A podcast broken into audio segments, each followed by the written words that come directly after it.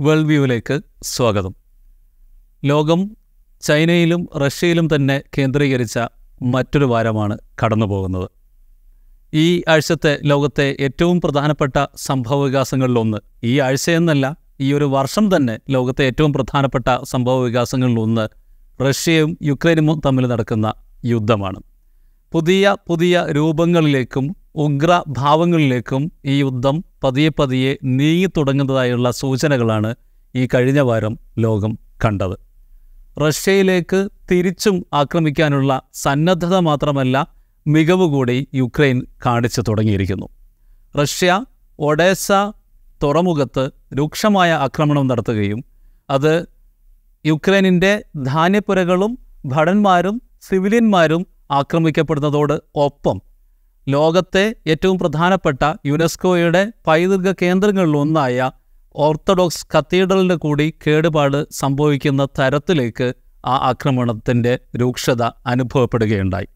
ഇതിന് മറുപടിയായി ആക്രമണം റഷ്യയിലേക്ക് തിരിക്കുന്ന യുക്രൈനെയും ഈ വാരത്തിൽ കണ്ടു. മോസ്കോയിൽ യുക്രൈനിന്റെ ഡ്രോൺ ബോംബിംഗ് നടക്കുകയും അത് ഒടുവിൽ ഒരു മന്ത്രിയുടെ ഓഫീസിന് തന്നെ കേടുപാടുകൾ സംഭവിക്കുന്നതും മോസ്കോയിലെ ഒരു പ്രാദേശിക വിമാനത്താവളം അടച്ച് പൂട്ടുന്നിടത്തേക്കും വരെ കാര്യങ്ങൾ നീണ്ടു. എന്നാൽ തീർച്ചയായും പുട്ടിൻ അവിടെ കൈയും കെട്ടി നോക്കി നിൽക്കുന്നില്ല. അടുത്ത പടിയായി തൊട്ടടുത്ത ദിവസങ്ങളിൽ വീണ്ടും യുക്രൈനിലേക്ക് റഷ്യയുടെ കനത്ത ആക്രമണവും അരങ്ങേറുന്നുണ്ട്. ഇന്ന് തുർക്കി പ്രധാനമന്ത്രി എർദോഗാൻ വ്ളാഡിമിർ പുടിനുമായി ടെലിഫോണിൽ സംസാരിക്കുകയും ഈ ആക്രമണങ്ങൾ അവസാനിപ്പിക്കുന്നതിനെക്കുറിച്ച് ആലോചിക്കണമെന്ന് അഭ്യർത്ഥിക്കുകയുമുണ്ടായി. ഇരുപക്ഷത്തുമുണ്ടാകുന്ന രൂക്ഷമായ ആൾനാശത്തോടൊപ്പം ധാന്യ കയറ്റുമതി ലോകത്തിന്റെ ഫുഡ് സേഫ്റ്റി ഇത് ദോഷകരമായി ബാധിക്കുന്നു എന്നത് ഈ യുദ്ധത്തിന്റെ അപ്രതീക്ഷിതവും എന്നാൽ വേദനാജനകവുമായ ഒരു പ്രത്യാഘാതം കൂടിയാണ്. ഞങ്ങൾ ആക്രമണം മോസ്കോയിലേക്ക് നയിക്കുകയാണ്. ഈ യുദ്ധം അതിന്റെ സ്വാഭാവികമായ പുതിയൊരു ടേണിലേക്ക് ഏറ്റവും ഫെയറായ ഒരു ടേണിലേക്ക് കടക്കുകയാണ് എന്നാണ് മോസ്കോ ആക്രമിച്ച സമയത്ത് സെലൻസ്കി പറഞ്ഞത്. എന്നാൽ ഇതിനപ്പുറത്തേക്ക് റഷ്യയെ കടന്നാക്രമിക്കാനുള്ള പാശ്ചാത്യ രാജ്യങ്ങളുടെ നാറ്റോയുടെ ക്ലസ്റ്റർ ബോംബുകൾ ഉൾപ്പെടെയുള്ള സൈനിക സഹായത്തിന്റെ പിൻബലത്തോടെ റഷ്യയെ കടന്നാക്രമിക്കുവാനുള്ള ധൈര്യം സെലൻസ്കി കാണിക്കുമ്പോൾ പോലും സെലൻസ്കിയെ യുക്രൈനിനെ അല്ല അതിനപ്പുറത്തേക്ക് യുക്രൈനിൽ നിന്ന് കരിങ്കടൽ വഴി ആഫ്രിക്കൻ രാജ്യങ്ങളിലേക്ക് കയറ്റുമതി ചെയ്യപ്പെടുന്ന ധാന്യത്തിന്റെ യാത്രയെ ഈ യുദ്ധം അങ്ങേയറ്റം രൂക്ഷമായി ബാധിക്കുന്നു എന്നുള്ളത് തീർച്ചയായും വേദനാജനകമായ ഒരു യാഥാർത്ഥ്യം കൂടിയാണ്. അടുത്ത ദിവസങ്ങളിലും സമാധാന ചർച്ചകൾ അരങ്ങേറുന്നുണ്ട്. ആഫ്രിക്ക മുൻകൈ എടുക്കാൻ തയ്യാറാണ്. സൗദി അറേബ്യയിൽ ഒരു ചർച്ച നടക്കാനിരിക്കുന്നുണ്ട്. ചൈന ഒരു ചർച്ചയ്ക്ക് തയ്യാറാണ്. എങ്കിൽ പോലും തൊട്ടടുത്ത ദിവസങ്ങളിലൊന്നും ഈ യുദ്ധത്തിന് യാതൊരു അറുതിയും ലോകം പ്രതീക്ഷിക്കുന്നില്ല.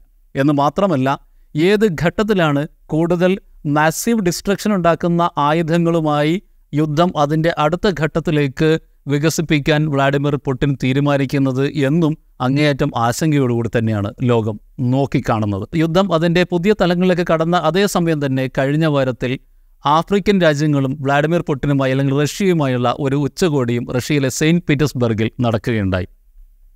റഷ്യയും ആഫ്രിക്കൻ രാജ്യങ്ങളും തമ്മിലുള്ള ബന്ധം ചരിത്രപരമാണ്.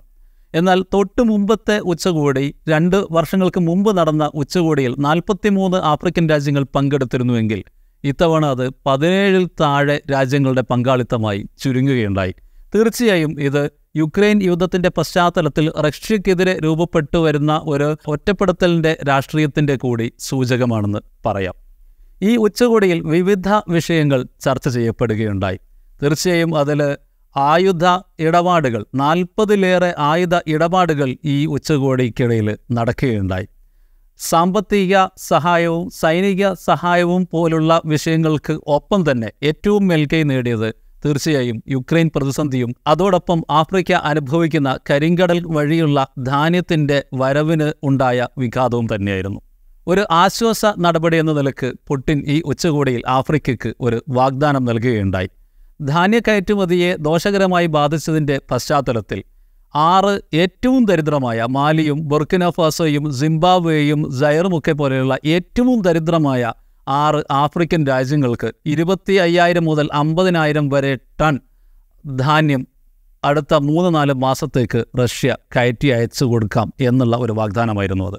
എന്നാൽ യു എന്നിന്റെ നേതൃത്വത്തിൽ ആഫ്രിക്കൻ രാജ്യങ്ങളിലേക്ക് ഇതേ കാലയളവിൽ സാധാരണഗതിയിൽ ഏഴ് ലക്ഷത്തി ഇരുപത്തി അയ്യായിരം ടൺ ധാന്യമാണ് കയറ്റുമതി ചെയ്യപ്പെടുന്നത് അല്ലെങ്കിൽ എത്തിക്കുന്നത് എന്ന പശ്ചാത്തലത്തിൽ പരിശോധിക്കുമ്പോൾ വളരെ തുച്ഛമായ ഒരു താൽക്കാലിക ആശ്വാസം മാത്രമാണ് വ്ളാഡിമിർ പുടിൻ ഈ ഉച്ചകോടിയിൽ മുന്നോട്ട് വെച്ചത് എന്നും കാണാം. അതിശക്തമായ ഭാഷയിലാണ് ഇതിനോട് ആഫ്രിക്ക പ്രതികരിച്ചത്. പ്രത്യേകിച്ച് സൗത്ത് ആഫ്രിക്കയുടെ പ്രസിഡന്റ് പുട്ടിന്റെ മുഖത്ത് നോക്കി പറഞ്ഞത് ഞങ്ങളിവിടെ വന്നത് നിങ്ങളുടെ സൗജന്യം തേടിയല്ല എന്നാണ്. എത്രയും വേഗം ഈ യുദ്ധം അവസാനിപ്പിക്കുകയും ലോകത്തിന്റെ ഭക്ഷ്യ സുരക്ഷയ്ക്ക് കോട്ടമുണ്ടാക്കുന്ന പ്രവൃത്തികളിൽ നിന്ന് പിന്മാറുകയും ചെയ്യണമെന്നും ആഫ്രിക്കൻ രാഷ്ട്രത്തലവന്മാർ ഉച്ചകോടിക്കിടെ പുട്ടിനോട് ആവശ്യപ്പെടുകയുമുണ്ടായി. ആഫ്രിക്ക മാത്രമല്ല മുഴുവൻ ലോകവും പ്രാർത്ഥനയോടെ കാത്തിരിക്കുകയാണ് ഈ യുദ്ധത്തിന്റെ വിരാമത്തിനായി. ഇതേ സമയത്ത് തന്നെ ആഫ്രിക്കൻ രാജ്യങ്ങളിൽ ഒന്നായ നൈജറിൽ ഒരു വലിയ സൈനിക അട്ടിമറി കൂടി സംഭവിച്ചിട്ടുണ്ട്. നൈജർ ലോകത്തെ തന്നെ ഏറ്റവും ദരിദ്രമായ രാജ്യങ്ങളിലൊന്നാണ് സ്വർണവും ഓയിലും ആഴത്തിൽ നിക്ഷേപമുള്ള ഒരു രാജ്യം ലോകത്തെ ഏറ്റവും വലിയ പട്ടിണി രാജ്യങ്ങളിലൊന്നായി മാറുക എന്ന ക്രൂരമായ ചരിത്ര വിരോധാഭാസം അനുഭവിക്കുന്ന രാജ്യമാണ് നൈജർ.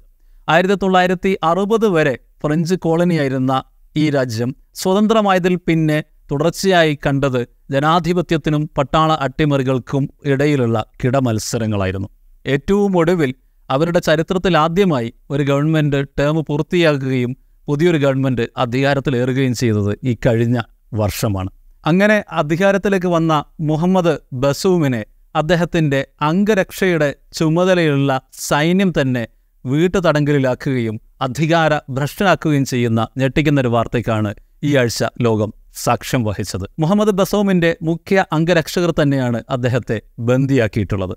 ഈ സുരക്ഷാ വിഭാഗത്തിന്റെ തലവനായിരിക്കുന്ന അബ്ദുറഹ്മാൻ തെച്ചേനി ആണ് ഈ പ്രതിവിപ്ലവത്തിലെ വില്ലനും അല്ലെങ്കിൽ നായകനും. കാരണം തുടർന്ന് അദ്ദേഹം സ്വയം നൈജറിന്റെ പ്രസിഡന്റായി പ്രഖ്യാപിക്കുകയും ചെയ്തു. രാഷ്ട്രീയ അധികാര രംഗങ്ങളിലുള്ള കെടുകാര്യസ്ഥതയിൽ ജനങ്ങൾ മടുത്തു നിൽക്കുകയാണെന്നും ഇതിന് ഒരു മറുവഴി തേടിയാണ് താൻ ഈ ഒരു പട്ടാള അട്ടിമറി നടത്തിയത് എന്നും അദ്ദേഹം വ്യക്തമാക്കുകയുണ്ടായി. വളരെ അത്ഭുതകരമായൊരു കാര്യം. അട്ടിമറിക്ക് ശേഷം നടന്ന രാജ്യത്തുണ്ടായ പ്രതികരണങ്ങളിൽ ഒരു ചെറിയ പറ്റമെങ്കിലും പട്ടാളത്തിനെ പിന്തുണക്കുന്നത് കൂടി കണ്ടു എന്നുള്ളതാണ്.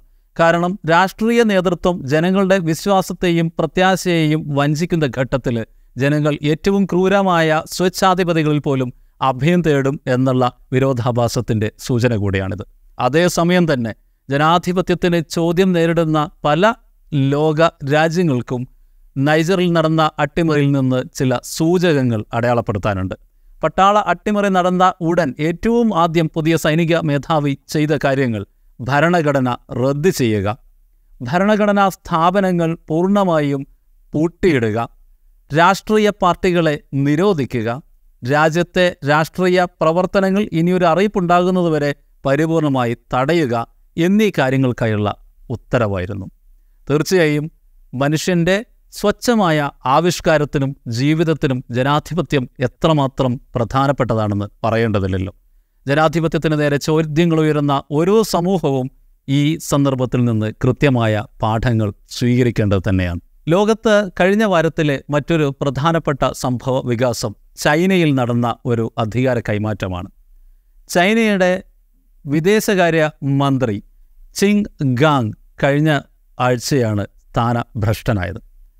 വാസ്തവത്തിൽ കഴിഞ്ഞ വർഷം മാത്രമാണ് രണ്ടായിരത്തി ഇരുപത്തിരണ്ടിൽ നടന്ന ചൈനീസ് കമ്മ്യൂണിസ്റ്റ് പാർട്ടിയുടെ കോൺഗ്രസിനെ തുടർന്നാണ് ചിങ് ചൈനയുടെ വിദേശകാര്യ മന്ത്രിയായി സ്ഥാനമേൽക്കുന്നത്. വാങ് ഈ ആയിരുന്നു അതുവരെ ആ സ്ഥാനത്തുണ്ടായിരുന്നത്. വാങ്ങിനെ വിദേശകാര്യ വകുപ്പിന്റെ ചൈനീസ് കമ്മ്യൂണിസ്റ്റ് പാർട്ടി ഡയറക്ടറായി കുറെ കൂടി ഉയർന്ന ഒരു തലത്തിലേക്ക് മാറ്റി പ്രതിഷ്ഠിക്കുകയും ചിങ്ങിനെ പുതിയ വിദേശകാര്യ മന്ത്രിയായി നിയമിക്കുകയും ചെയ്തിരുന്നു. കഴിഞ്ഞ മാസം ഏറ്റവും ഒടുവിൽ അമേരിക്കൻ വിദേശകാര്യ സെക്രട്ടറിയുമായി ചൈനയിൽ വെച്ച് അദ്ദേഹം നടത്തിയ ചർച്ചകളുടെ ചിത്രം ലോകമാധ്യമങ്ങളുടെ ശ്രദ്ധയിലേക്ക് വന്ന ഒന്നായിരുന്നു. എന്നാൽ അത് കഴിഞ്ഞ് ഏതാനും ദിവസങ്ങൾക്കപ്പുറം ചൈന പോലുള്ള ലോകത്തെ ഏറ്റവും വലിയ ഒരു വൻശക്തിയുടെ വിദേശകാര്യ മന്ത്രിയെ തന്നെ കാണാനില്ലെന്ന വാർത്തയായിരുന്നു തുടർന്ന് വന്നത്. ഇതിന് വ്യത്യസ്തമായ പശ്ചാത്തലങ്ങൾ കൂടി ഉണ്ട്. ചൈനീസ് പ്രസിഡന്റ് ഷീയുടെ ഏറ്റവും വിശ്വസ്തരായ വ്യക്തിത്വങ്ങളിൽ ഒരാൾ കൂടിയാണ് ചി. പക്ഷേ അതേ വ്യക്തി ഒരു പ്രണയക്കെണിയിൽ ചെന്ന് വീണതാണോ എന്നും ലോകം സംശയിക്കുന്നുണ്ട്. ചൈനക്കാരിയായ ലോകപ്രശസ്ത വനിതാ ജേർണലിസ്റ്റ് ഫു ഷീക്കും ചീക്കും തമ്മിൽ ഇടയ്ക്ക് ബന്ധമുണ്ട് എന്ന തരത്തിലുള്ള വാർത്തകളും പാപ്പരാസികൾക്കിടയിൽ ആഗോളതലത്തിൽ പ്രചരിക്കപ്പെട്ടിരുന്നു. ലോകവാർത്തകൾ ചൈനീസ് ഓഡിയൻസിന് ഏറ്റവും കൃത്യമായി എത്തിച്ചു കൊടുക്കുന്ന ഫിനിക്സ് ടി വിയുടെ റിപ്പോർട്ടറും എഡിറ്ററും ആയിരുന്നു ഫു.